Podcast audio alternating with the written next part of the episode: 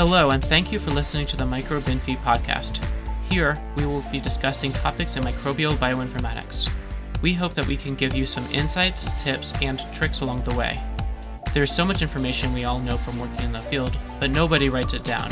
There is no manual, and it's assumed you'll pick it up. We hope to fill in a few of these gaps. My co hosts are Dr. Nabil Ali Khan and Dr. Andrew Page. I am Dr. Lee Katz. Both Andrew and Nabil work in the Quadram Institute in Norwich, UK, where they work on microbes in food and the impact on human health. I work at Centers for Disease Control and Prevention and am an adjunct member at the University of Georgia in the US. I'm joined today by Niamh Tumelty, who is the Head of Research Services and STEM Libraries at the University of Cambridge. So, Niamh and I were having a chat the other day about new variants, and there seemed to be a little bit of confusion. So, we thought that we'd talk today and maybe try and clear some of this up. Thanks for having me along, Andrew. So, to start, maybe tell me a little bit about the level of change you see normally when you're doing genomic analysis. You know, for the first however many months of the work you were doing, you were always seeing a certain amount of variation in the genome, but you weren't calling them new variants. What was that level of what you were seeing before? So, over the past year, what we've been seeing is changes happen in the genome all the time, normally at about a rate of about two changes a month. And it's been, you know, quite like clockwork. And we've been using these changes to track the spread of different lineages throughout the world. So there have been uh, cases where particular lineages, so that is something that's genetically distinct, have popped up. Over the summer, the inc- incidence of uh, coronavirus is very low in the UK. And then everyone went on their summer holidays, and then they brought back lineages which were circulating in Europe. So, in particular, there's one which uh, was first identified in Spanish agricultural workers, and then it spread to the local community, and then it spread to tourists, and then it spread to other countries, and then that became the dominant lineage in the UK. And in September, October, November, it was, you know, accounting for virtually all of the cases. So you've been talking about a, a normal level of change, you've been talking about different lineages that already existed in different places. Why are people now talking about variants rather than lineages, and what exactly is the difference between a variant and a different lineage? My God, I mean, there is huge confusion over a lineage, a variant, a strain, and they're they're not you know like super well defined. So there's a bit of wiggle room and fuzziness, and everyone is confused. So they're generally by normal people they're interchangeably used, even by people in the field. It's confusing what we use quite a bit is lineage, and that's because we want to look at clusters of genomes and then use that for genomic epidemiology. So, saying is something similar or different. Where it gets confusing then is where you have a lot of changes and you want to get across that you know something is maybe concerning and that's where the name new variant has come from. So, at what point does it stop just being a different lineage, and at what point do you decide to start calling it a new variant instead? That's a very difficult question, and it came about because Public Health England said we have a variant under investigation, and they gave it an ID number, so it was VUI uh, 2020 12 slash 01 because that was the, the month and the year, and it was the first one identified in that month. So, you know, nice naming convention, a bit of a medful, but nice naming convention. And that's where then the word variant came up, and people then started getting excited about it, particularly when the Minister for Health stood up and said, you know, this is a problem. And at that point, there's only one of them being talked about, but now we have about four of them at least, and there's probably going to be more every day. And there's different competing trains of thought. Some people would say you need to define a constellation of changes which may arise independently throughout the world. And that's kind of what we're seeing now. We're seeing similar changes in similar parts of the genomes arising totally independently in different parts of the world, and that's obviously because it gives some kind of advantage to the virus. So it might help it spread or might help it evade the immune system, that kind of thing. And these independent changes then it makes the virus in some way fitter and it allows it to spread more. So as genome sequencing ramps up around the world, we're going to see more of these.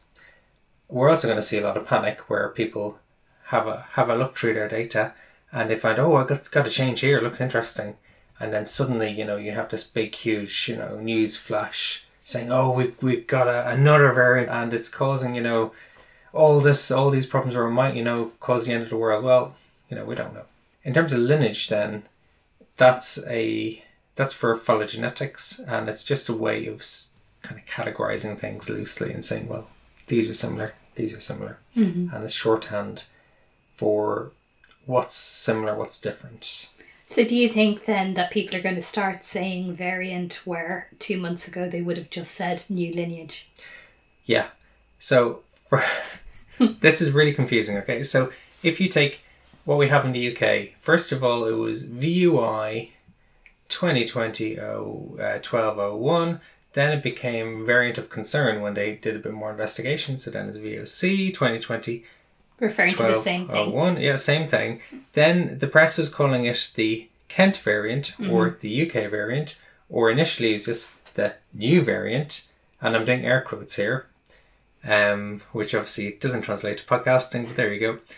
And then you have another group who have a, a, a different naming scheme, and they said it was like 20i slash 501y dot v1 right just to deconstruct that the first 20 is like the year and then i is like the hurricane naming scheme you know where you, you give big events you know these individual letters yeah. yeah. and then 501y is this major change that people think is linked to increased transmission and then v1 means it was like the first one found Mm-hmm. and that's great. But then you have also a lineage name, um, which is decided by uh, Ollie group, and that's B1.1.7. So, you're saying there's a whole load of different names for the exact same thing? Yeah, it's really confusing. And so often I am, you know, when I'm communicating with people, I'll put in like three or four different identifiers because I don't know which one they're actually using themselves. So it gets super complicated super quick. But where it gets even more complicated is that as people started looking into this stuff more and they've found particular uh, concerning patterns, we've found more and more of these variants that people think are concerning. And so South Africa, Itulio de Oliveira came up and uh, with their sequencing, they they found that actually there was a rapidly spreading lineage down there, and they found that actually it had a similar mutation to one that was in the UK. It arose independently, but similar. Mm-hmm. Of course, they were smart and they made sure not to have their country's name associated with that variant, and so it's now it was called 501y.v2 because the second time this particular mutation was identified and is of concern. But we call it as well B.1.351 and basically everyone is calling it you know lots of different things. Let me stop you there. So, I'm a librarian. And I'm thinking, I'm listening to all of this and thinking, oh my God, how much more confusion could you create by labeling the exact same thing so many different ways? Why? Why do they label them all differently? I don't understand why they don't pick one and then call it that. Why have so many different ones? It's pandemic and everyone is doing things very rapidly. Things are changing. There's no rules uh, properly set for this particular virus, and so different groups in different parts of the world are labeling it slightly differently. Some people are looking at just the phylogenetics, some people are looking at things that are concerning, and it gets very confusing very quickly. Even people in the field don't understand most of this, and I only have a, a, a passing grasp on it. So Well, because I thought I thought metadata of this sort was very well established in that field, so that's what's fascinating to me. That obviously what's been working reasonably well in a normal pattern seems to be falling apart a little bit when it comes to midst of a pandemic when these changes are happening so rapidly. Obviously, all the different possible ways of naming things are being used instantly to mean the same to, to apply to the same thing. Yeah, these names are being pumped out very rapidly. Um, you know, often within a few hours of a notice going out, they they'll have to label it so that the press and everyone can convey that this is the thing we're talking about. Mm. Because it gets so confusing so quickly. Yeah. Um, the WHO are trying to, I suppose, get some normality there and uh, bring people together. Mm. Um, but obviously, you know, it's so complicated.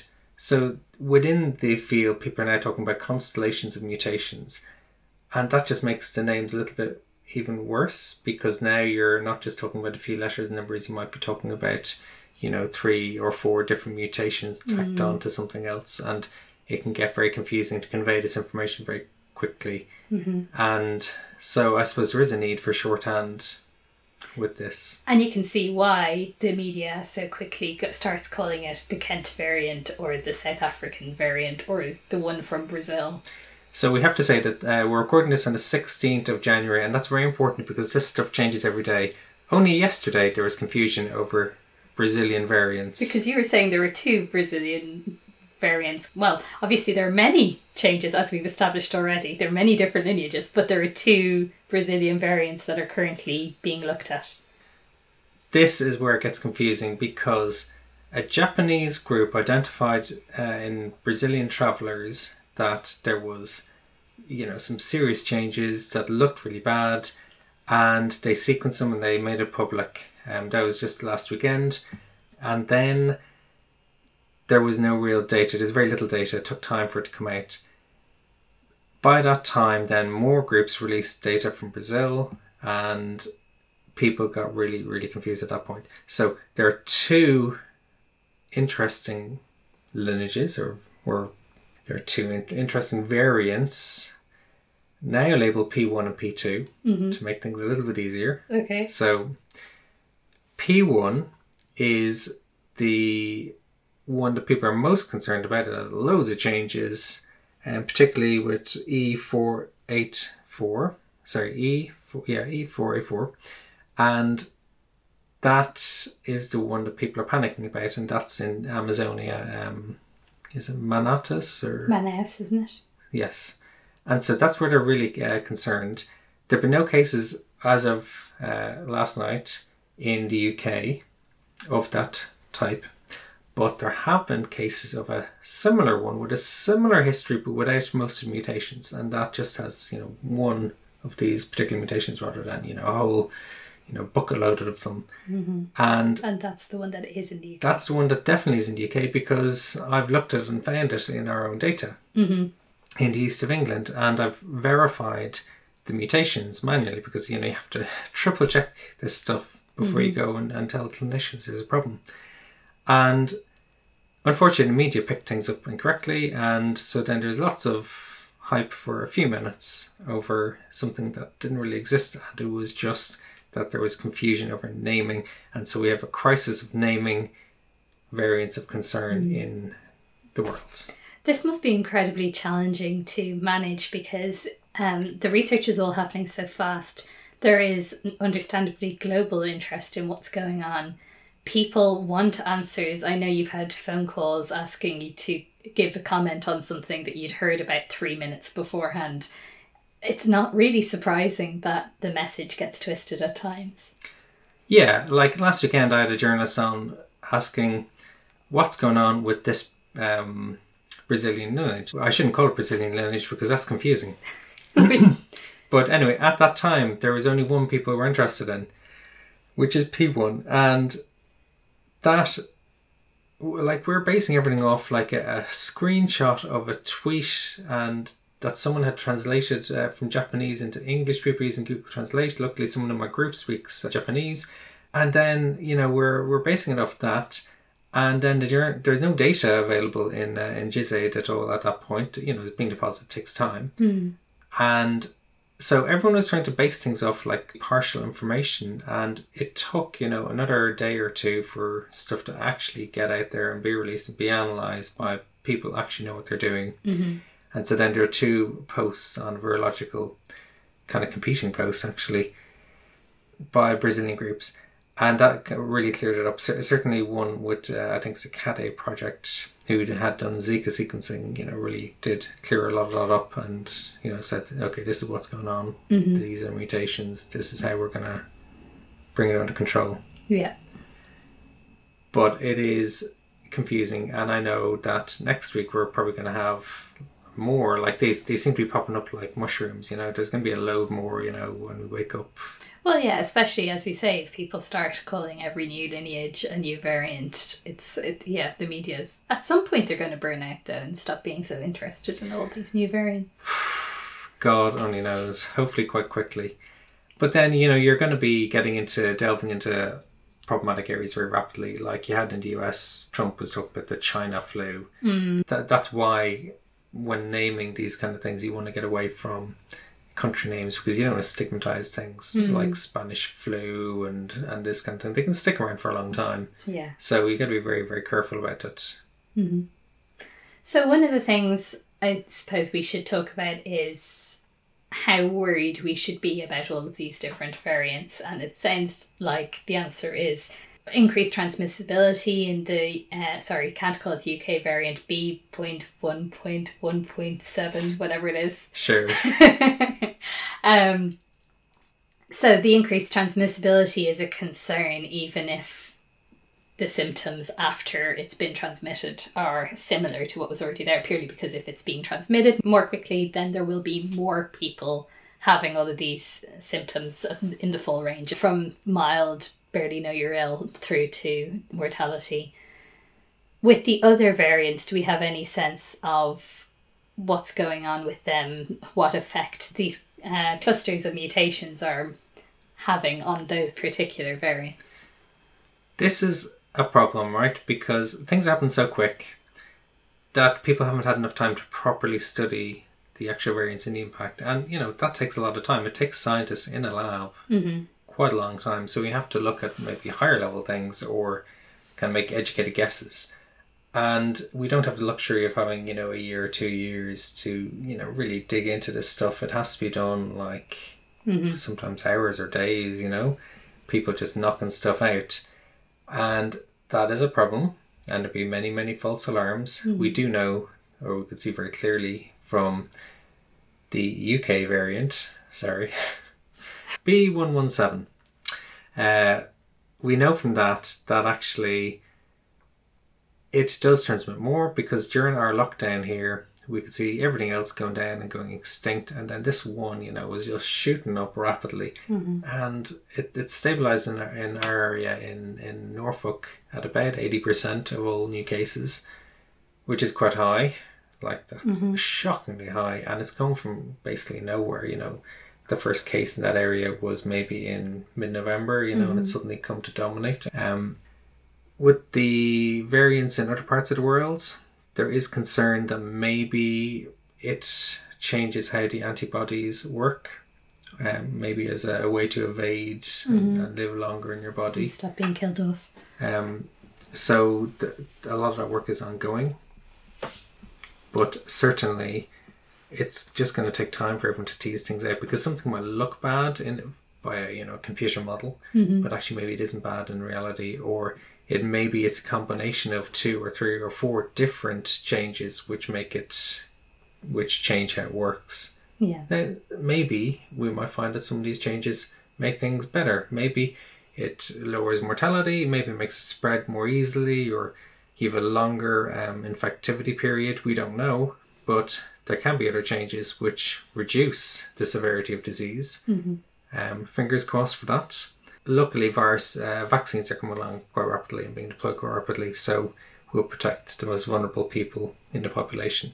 We're not seeing any um, vaccine escapes yet because obviously the vaccine hasn't been deployed widely enough.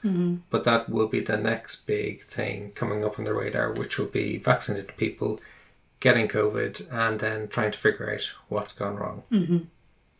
That's really interesting. Thank you for taking the time to tell me more about the difference between lineages, variants, and so on.